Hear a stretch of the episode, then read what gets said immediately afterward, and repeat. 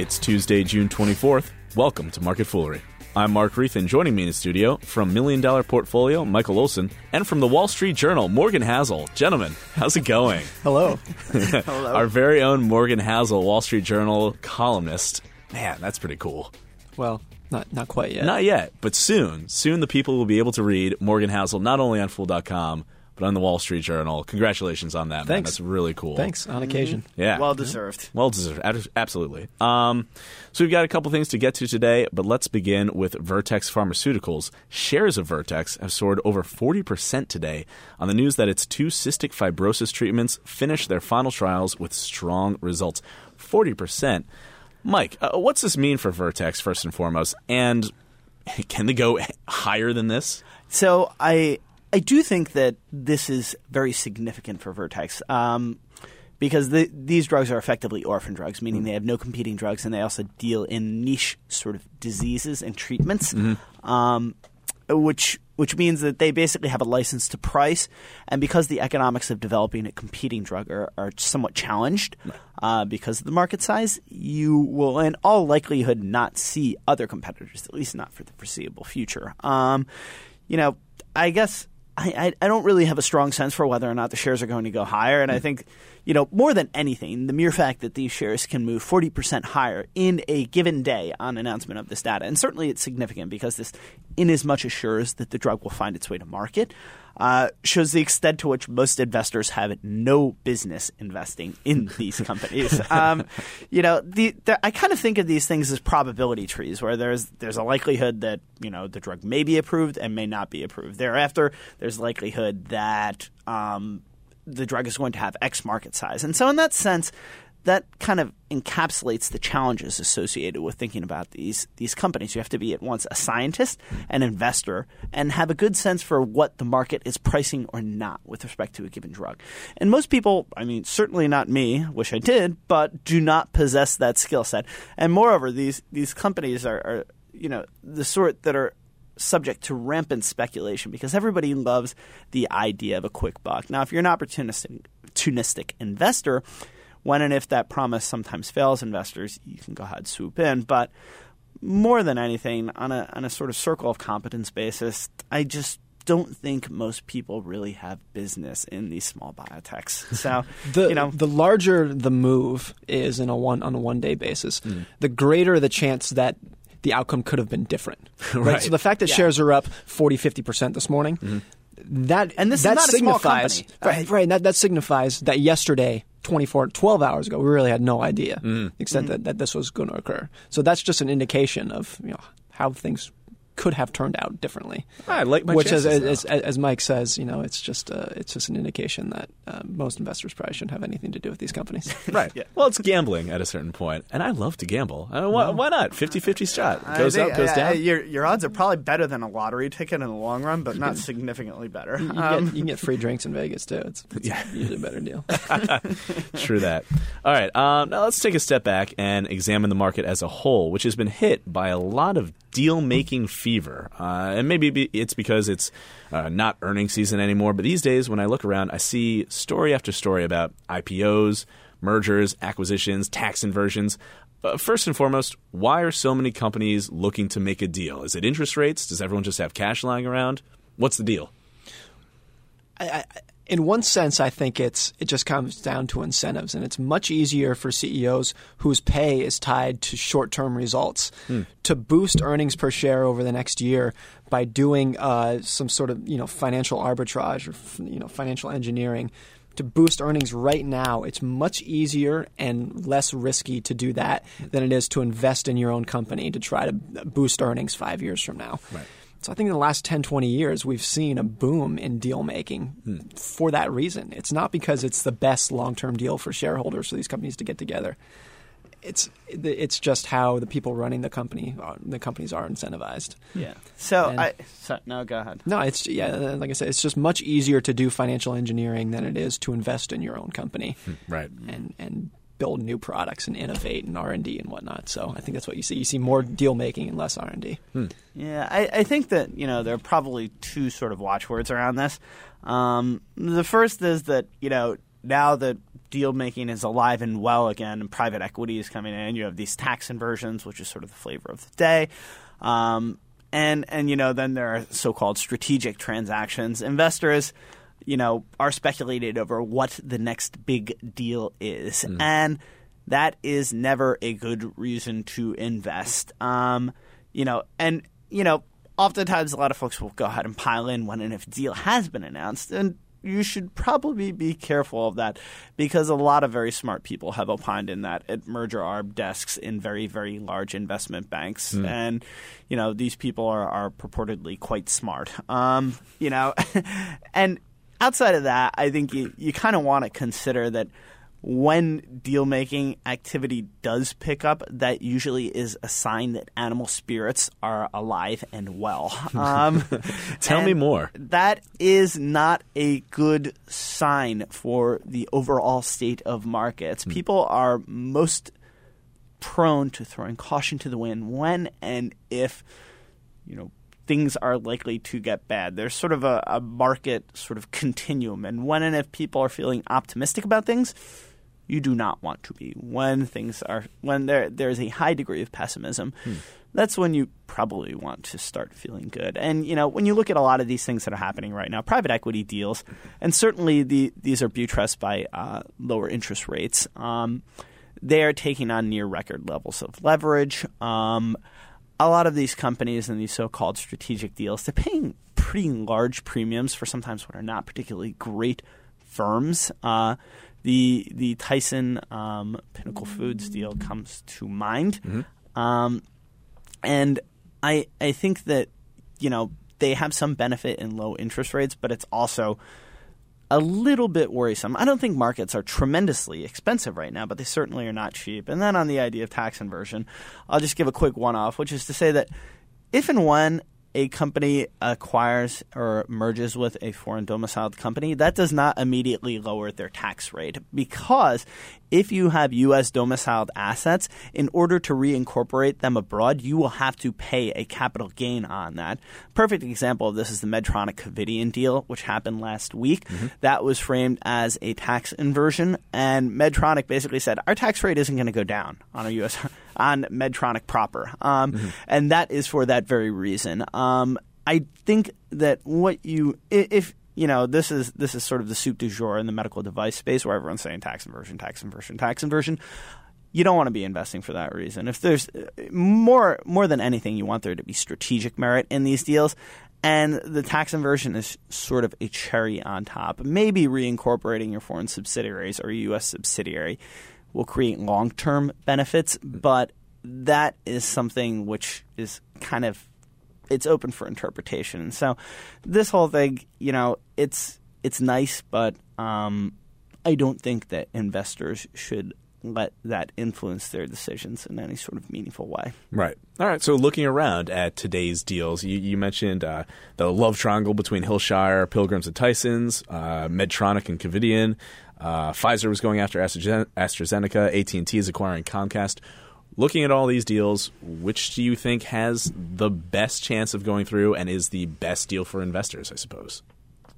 Um, you know, I think I think one that I actually I like, and I've written about Zimmer. Uh, the Zimmer, um, is it?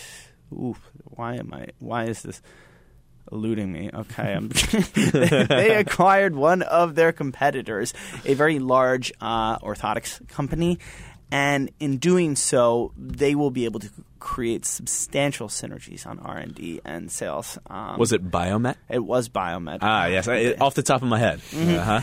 So that one is somewhat interesting. I also think the AT and T Directv deal has the potential to be interesting in that they're going to be able to go ahead and um, they will be able to scale their investment in bandwidth and hopefully offer higher value offerings, bundle services. I know there's a lot of market skepticism around that, just because um, a lot of Directv's offerings are perceived to be uh, yesterday's, but uh, that one has has potential to be interesting to me. What about you, Morgan? I'm probably more cynical because the, the, historically the percentage of mega deals that work out and are of value to shareholders is so incredibly low that when I see these headlines, I, I shake my head more than I get excited. you are such a glass half empty kind of guy, yeah, Morgan. Just total glum. Oh, awful. All right, so what about IPOs? Uh, it seems like everywhere I look, it's Alibaba this, Alibaba that. Is it all Alibaba these days for you guys, or are you keeping your eyes out for other IPOs? And looking at Alibaba, thoughts on its success? It's, know, I- such a big company. It's a huge company. I, I- I've mentioned that before, I think, on this show. I would be interested to see if you polled the American people, how many people have heard of, of Alibaba. Hmm. Right. And I bet it's incredibly small. Right. And even their their uh, their U.S. subsidiaries that are that are that are launching, you know, to take on Amazon and whatnot. How many people have heard of those companies? It's pretty small. And I can't think of another company that is as large and dominant in one market and probably unknown in another uh, as Alibaba. So it's there's a big gap between the size of the company and, in my view, its potential. But maybe I'm wrong about that. Well, is the is the gap? Uh, uh, does that create more potential for investors, or is that a bad thing? Is that going to work to its? Uh, is that a disadvantage when it finally hits the market?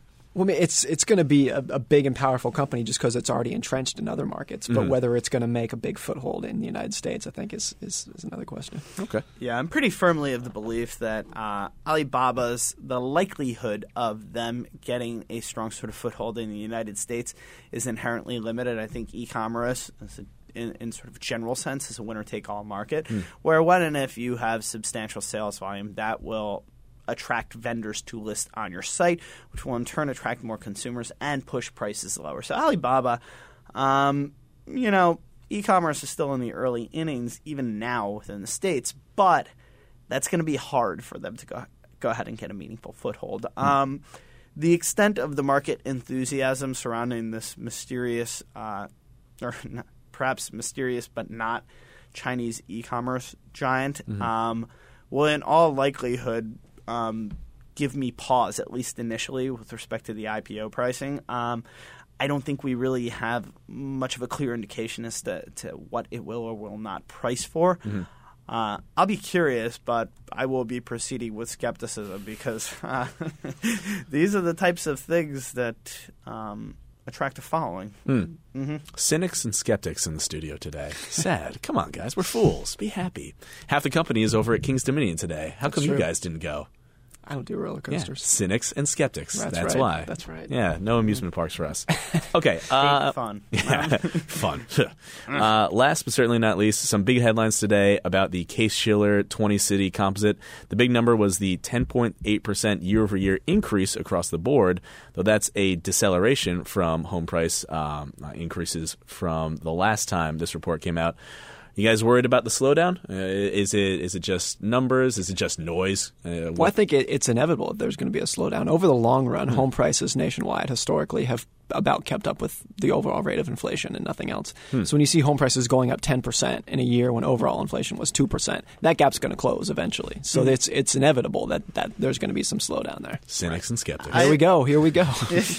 so yeah, I think you know this is this is sort of a point where we're we're getting to the watchword on home prices. Um, if you're to look, kind of a reliable indicator across the long run is the price to income ratio.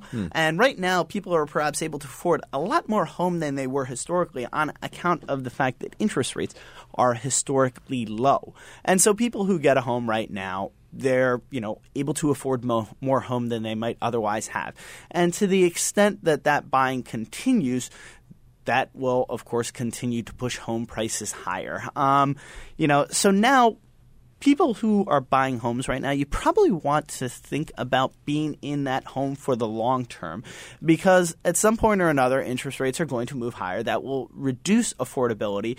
And then that sort of long term price to income ratio, which is applied, will take hold. Um, and so I also think that you, one thing you want to sort of be mindful of is this is the 20 city index. Mm-hmm. And so these are the, the sort of major metropolitan areas.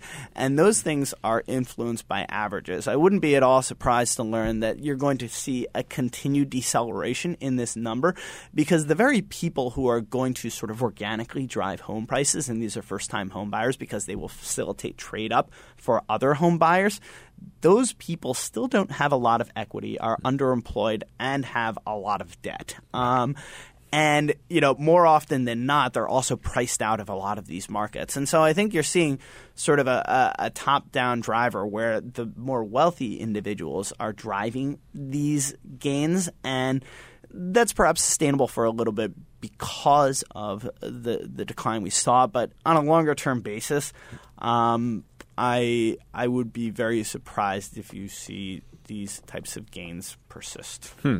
All right. One of the other headlines that caught my eye this morning was over at MarketWatch. It read, "Should you move to Detroit?" I'm inclined to say no. Uh, inclined to say no, but let's examine the issue. Home prices there pretty cheap these days. We were we were swapping stories before the show about uh, there's some there's some deals to be made over there. Is there enough value in Detroit for you guys to move buy a home over there? Well, I think most of the time you get what you pay for. So you can look at these headlines and see, and see well, yeah, you can get a home for fifty grand, seventy five grand the other side of that is that the majority of workers, not everyone, but if you move there, your income prospects are going to be so depressed right. compared to where they otherwise could have been. Right. What is it? Twenty three percent uh, um, out of work right now in Detroit. That, that, sounds about right. I tell you, I live. I, wouldn't be surprised if it was higher. Yeah. Know? Right now, I live in Baltimore. My wife goes to school there. Mm. Baltimore is in a similar situation as Detroit. It's lost half its population since 1950. Right it is incredibly depressing. And you drive through inner city Baltimore, it just looks like a movie set sometimes. Hmm. Mm-hmm. One third of buildings in Baltimore are vacant. And a lot of them collapsed 20, 30, 40 years ago, and no one has did anything about it. And it truly looks like a movie set. And you drive through there and you realize, okay, if they're selling these homes for 10 grand, that's probably 10 grand overpriced. I mean, they're not worth anything. I mean, I th- yeah, I think this is sort of the Ben Graham cigar butt phenomenon, which is that you might be able to catch that last puff, but it's uncertain how good, tasty, or nutritious it will indeed be. And moreover, you know, as, as, as Morgan was saying, it's just like, yes, I can get a house for seventy five thousand dollars, but who's going to want to buy it from me in the at the end of the day? Hmm. Um, I just don't understand why I would want to live there, um, and I don't understand why other people would want to re- relocate there either. What are your employment prospects? Um, and and you know, so it's I guess if you like being in depressing places and which apparently we do. I was going to say, it seems perfect for you two. God, Yeah. cynics and skeptics, ladies and gentlemen. All right, Michael Olson, Morgan Housel, guys, thanks for being here. Thanks. cheers. As always, people on this program may have interest in the stocks they talk about, and the Motley Fool may have formal recommendations for or against. So don't buy or sell stocks based solely on what you hear. That's it for this edition of Market Foolery. The show is mixed by Heather Horton. Here's a Who. I'm Mark Reith. Thanks for listening. We'll see you tomorrow.